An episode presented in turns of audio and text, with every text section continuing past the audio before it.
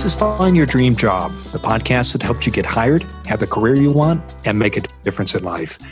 I'm your host, Mac Prichard. I'm also the founder of Mac's List.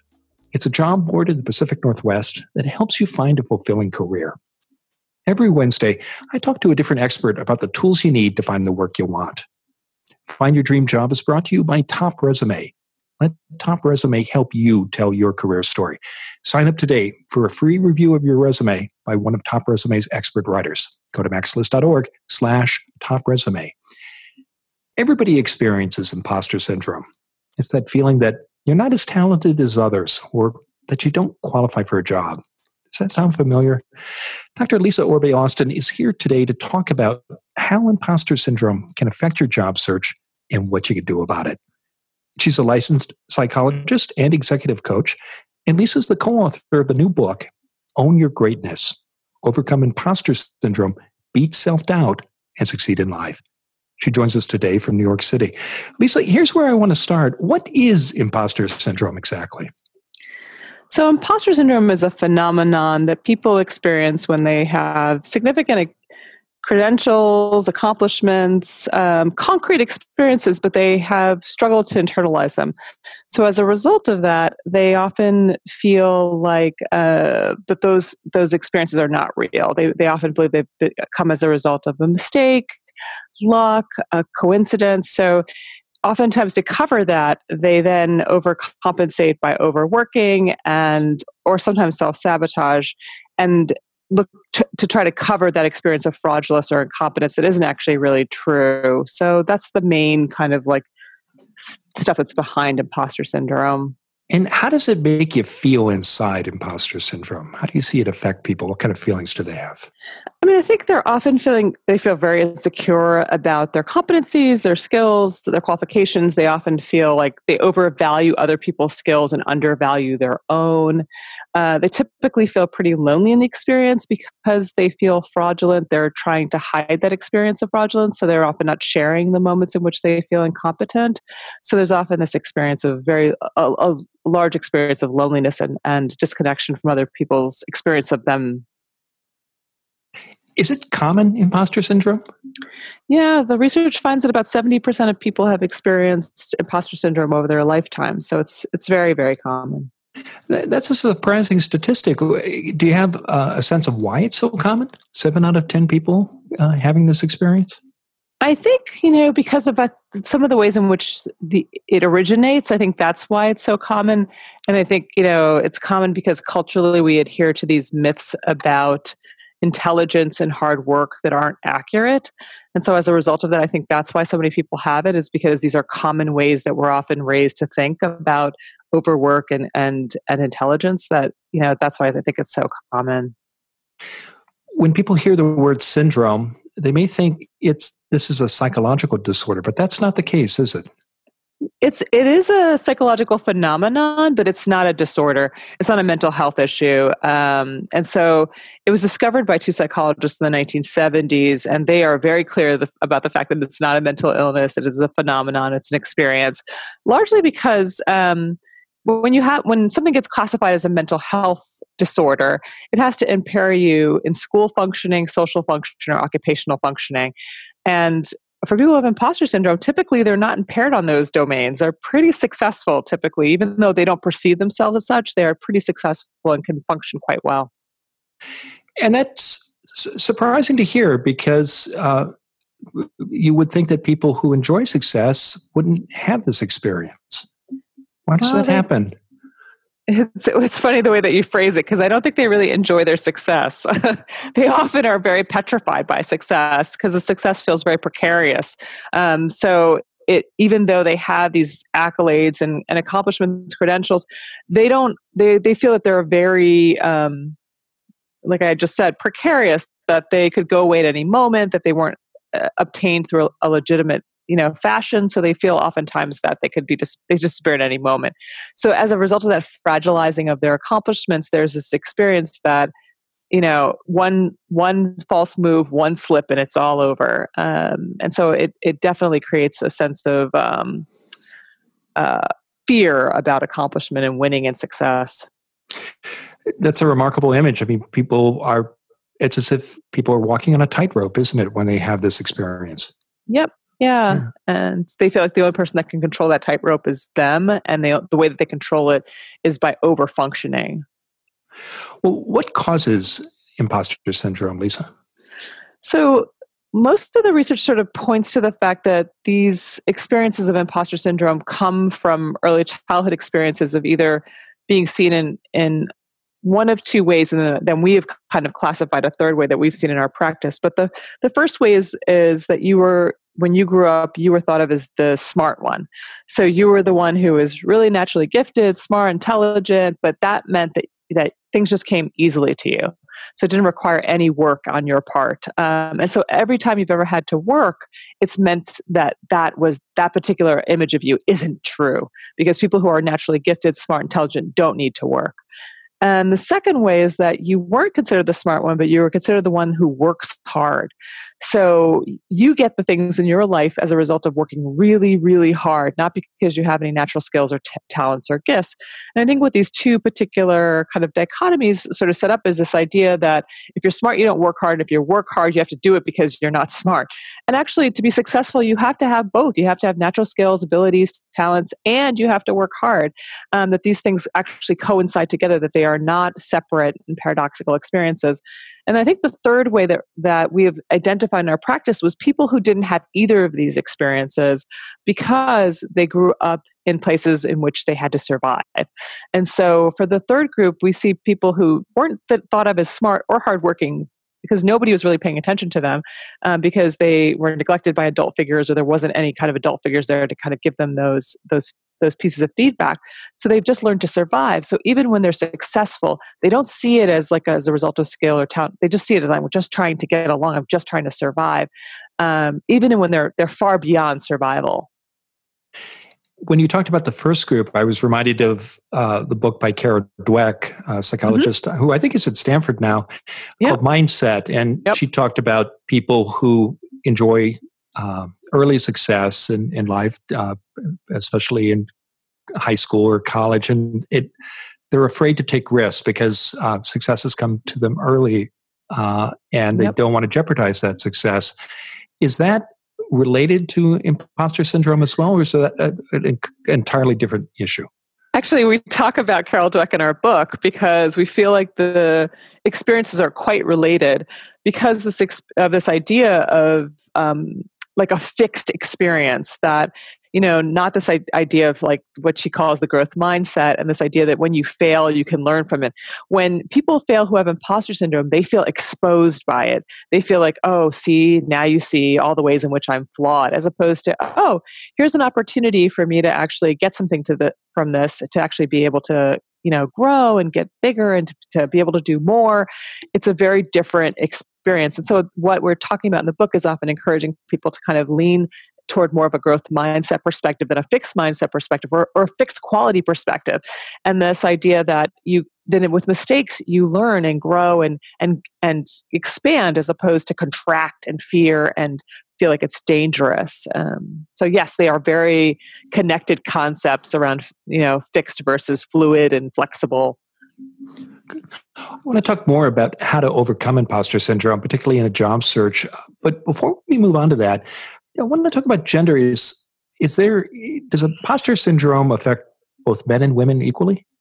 Well, the inter- the interesting piece on that is that the research is very um, it's very controversial. It's back and forth. So one study will find that it is true, next study will find that it isn't true.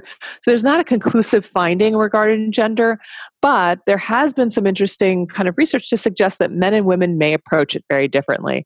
So what they find pretty consistently with men, and this is clearly not always true, but generally true, that men tend to want to engage in saving face when they have imposter syndrome. And so as a result, they'll put themselves in situations where they know that they will succeed because they will be with lesser peers or have lesser competition because they want to make sure that they still rise to the top. Where women will put themselves in positions of risk and try things um, and and face a constant battle with that imposter syndrome because they are in places that are very competitive and facing you know uh, this idea that they could be fraudulent um, uh, more consistently. They, so they'll take the greater risk, um, where men will t- sort of get caught in places where they're lacking opportunities for advancement and, and growth because they're trying to make sure that they're top of the game. Interesting difference. Well, let's talk about job search. Uh, mm-hmm. how do you see imposter syndrome affect people who are, are doing a job search? So there's a couple ways that I've seen it um, show up for for job search. I think you know one of the key ways is that oftentimes people with imposter syndrome find themselves getting stuck at a job because they often feel like they'll be inadequate for other roles. So they often perceive like this is the best I can do. Like I'm not sure anybody else would be interested in my skills, or I'm not sure I'll be competitive in the market. So they often stay in roles too long um, because they are concerned about their viability in the marketplace because they don't trust their their qualifications.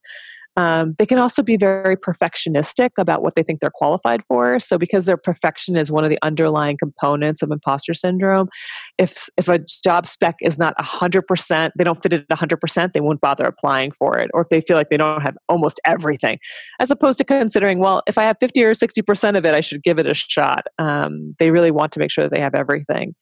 Um, I think another thing that can show up is there's a there's a significant piece of performance anxiety that goes on for people with imposter syndrome. So we were talking earlier about like self sabotage, and so I often see it show up around not preparing for interviews or not preparing for the process because the performance anxiety about interviewing can be so intense because there's such a concern they're going to screw up or not be able to kind of sell themselves appropriately, so they don't prep. Um, so I see that. I think I also see this experience of not reaching out to their network because they they are often imposter people who are have imposter syndrome are often the go-to's. They, they're the people that people actually go to for help because they're so competent and skilled but they don't like you know having to rely or need others in the process so they can often skip the part of, ne- of networking. So those are some of the common ways i think can show up in a job search Okay, so avoiding risk taking, not asking mm-hmm. others for help, and not doing self sabotage, uh, not doing the preparation that uh, might help them actually get an offer after a, yeah. job interview. Well, I want to dig into each of those areas. Uh, we're going to take a quick break, and when we come back, we'll continue our conversation with Dr. Lisa Orbe Austin about imposter syndrome and how to overcome it in your job search. When you suffer from imposter syndrome, you undersell yourself. Not only where you choose to apply, or in job interviews, but in your resume too. Are you doing the best you can describing your accomplishments in your resume? Find out today. Sign up for a free resume review by our show sponsor, Top Resume. Go to macslist.org slash top resume. One of Top Resume's expert writers will give you personal feedback for free, no strings attached. Go to macslist.org slash top resume. You'll learn if your resume's format shows the difference you made for past employers. You'll get a detailed breakdown of your resume's weaknesses, and you'll receive practical, actionable advice about how to fix what's wrong. And don't worry if you have a tight application deadline. A top resume writer will send you your personal report in 48 hours or less. Stop selling yourself short in your resume and your job search. Go to macslist.org slash top resume. Now, let's get back to the show.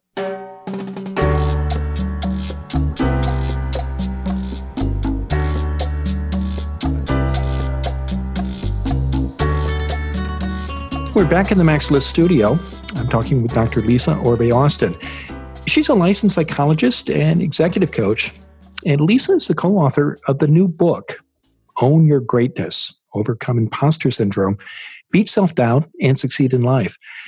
Lisa, in our first segment, we talked about imposter syndrome, what it is, uh, why it happens, and who it affects, and and how it can shape a job search. And you made three points just before we took the break about um, uh, how we, imposter syndrome can influence uh, a job search. The first one I want to dig into is your point about uh, not taking risks uh, and aiming for jobs for which you might not have 100% of the qualifications. What advice would you give someone who's in that situation? How do you see people overcome that?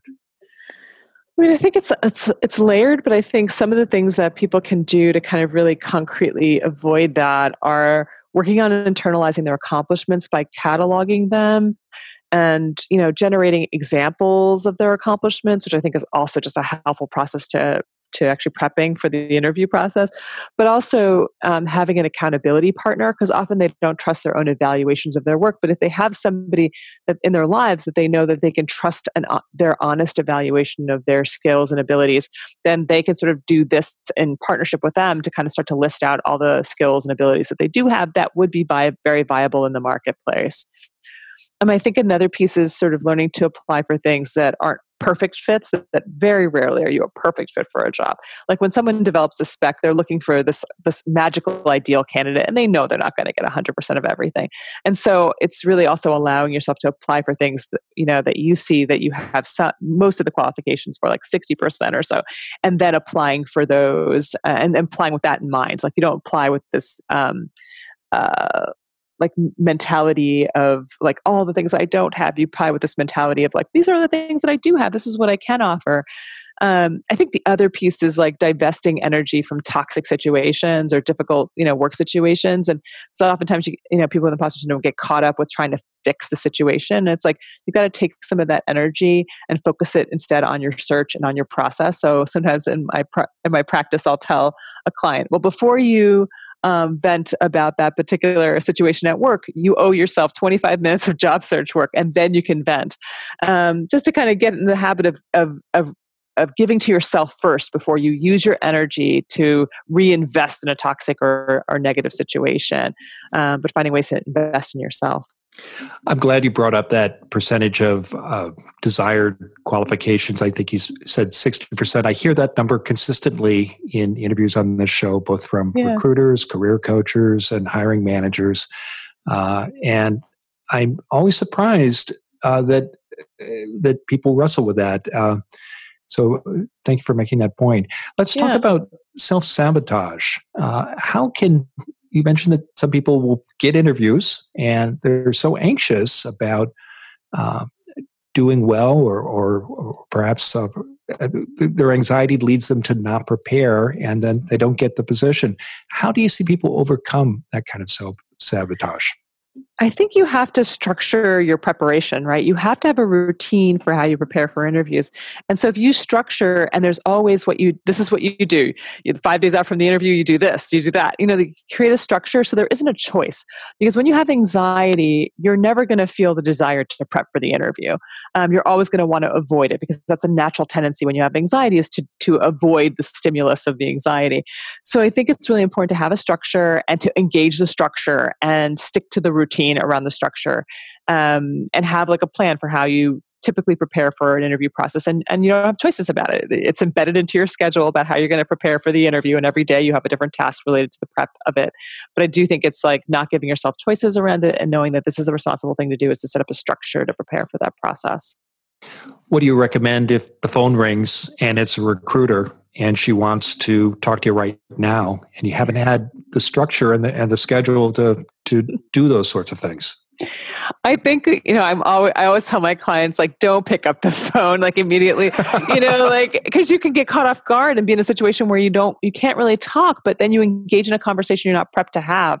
And so I do always say like if you know if you don't recognize the number don't pick it up. Take the you know take the message and then call back when you're in a quiet place when you're prepared. You've done some even if it's a smaller amount of preparation you've done some prep to have the call. Because it can just be a disaster to kind of just get into an impromptu conversation immediately and I imagine the process that you lay out can be uh, trans can translate into a compressed schedule. So if you do get the call and the interview is tomorrow, uh, you still yeah. have a, some steps you can follow, don't you? Yes, absolutely. You're kind of wanting to be somewhat flexible in, in, the way that you do it, but you know, so you know, a lot of my what I do with a lot of my clients is I have these like standard inter- interview questions that I make them kind of like develop cards or or documents around, and then they go to study them, and so they engage in a studying process for the the common questions. The, the behavioral questions they have they have things that they're looking at around that, and then the, the questions that are asked um, that they'll ask the the interviewer. So they always have these kinds of three pronged process. So you can always condense that into something shorter, but you definitely want to be prepped with, with you know a basic plan for how you're going to approach this. The third point you made about how imposter syndrome affects job search in our first segment was that people are often reluctant to ask others for help or to leverage uh, their network how do you recommend people work with their networks if they're, if they're reluctant to do that? I'm always like a big proponent in what I call relational networking. I'm, I, you know, a lot of people who have imposter syndrome are always like, I don't want to, you know, ask somebody for something when I haven't talked to them in a while. It just feels like I'm just taking and not giving. But if you engage in relational networking, which is sort of this experience of like, look, we're building professional community together, and you know, I'm going to give to you in whatever ways I can add value, and, and you may give to me in some way. But the idea is we're building a relationship that's going to last a long time. At least that's the idea behind it. Um, it may or may not, but the idea that you're building community around you. And so, yes, this time you may be asking for something, next time they may be asking for something. But if you engage in a relational way and you do your homework about them, you get to know them before you even even reach out to them, that you sort of give yourself this opportunity to kind of think of that relationship in a much less transactional way that I think makes people with imposter syndrome very fearful around sort of being rejected. But and I think I oftentimes also encourage people to recognize that generally people are receptive to this. And the worst thing that'll happen is that you won't hear anything.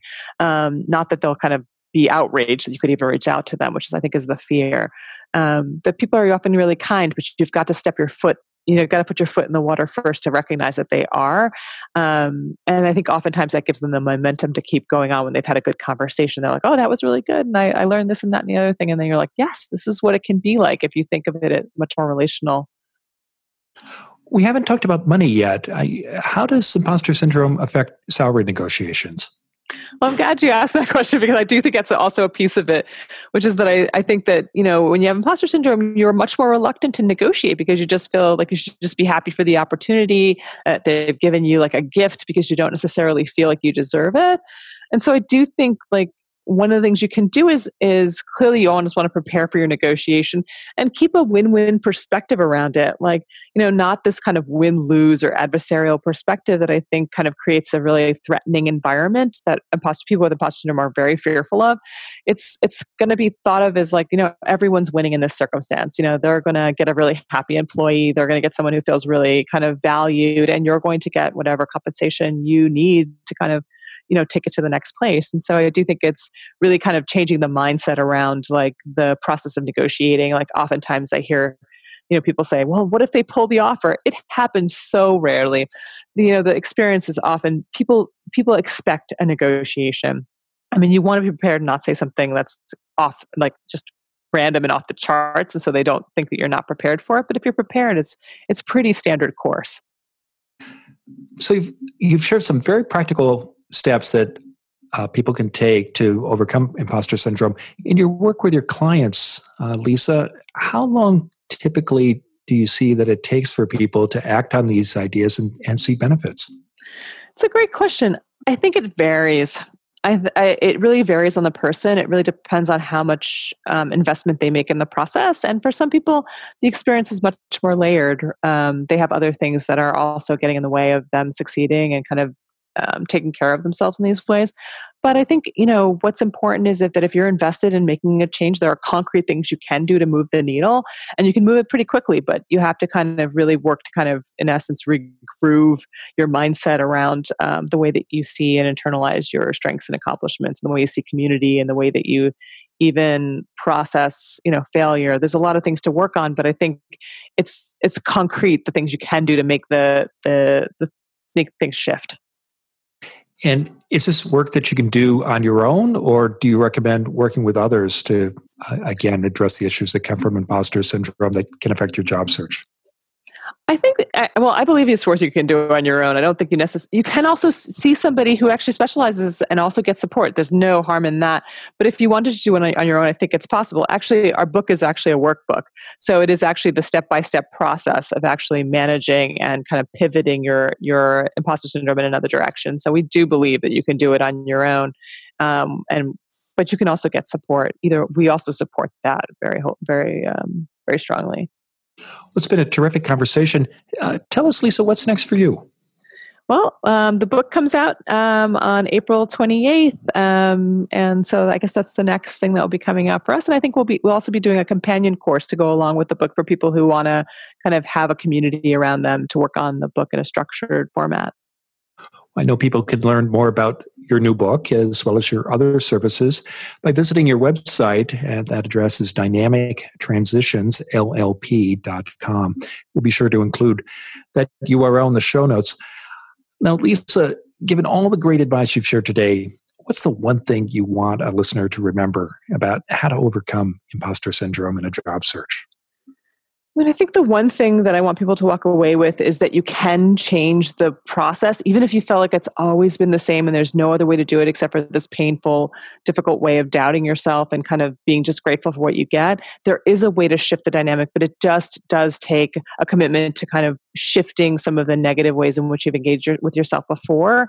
But it, but there, it is possible to kind of move the needle and get a better experience in the future.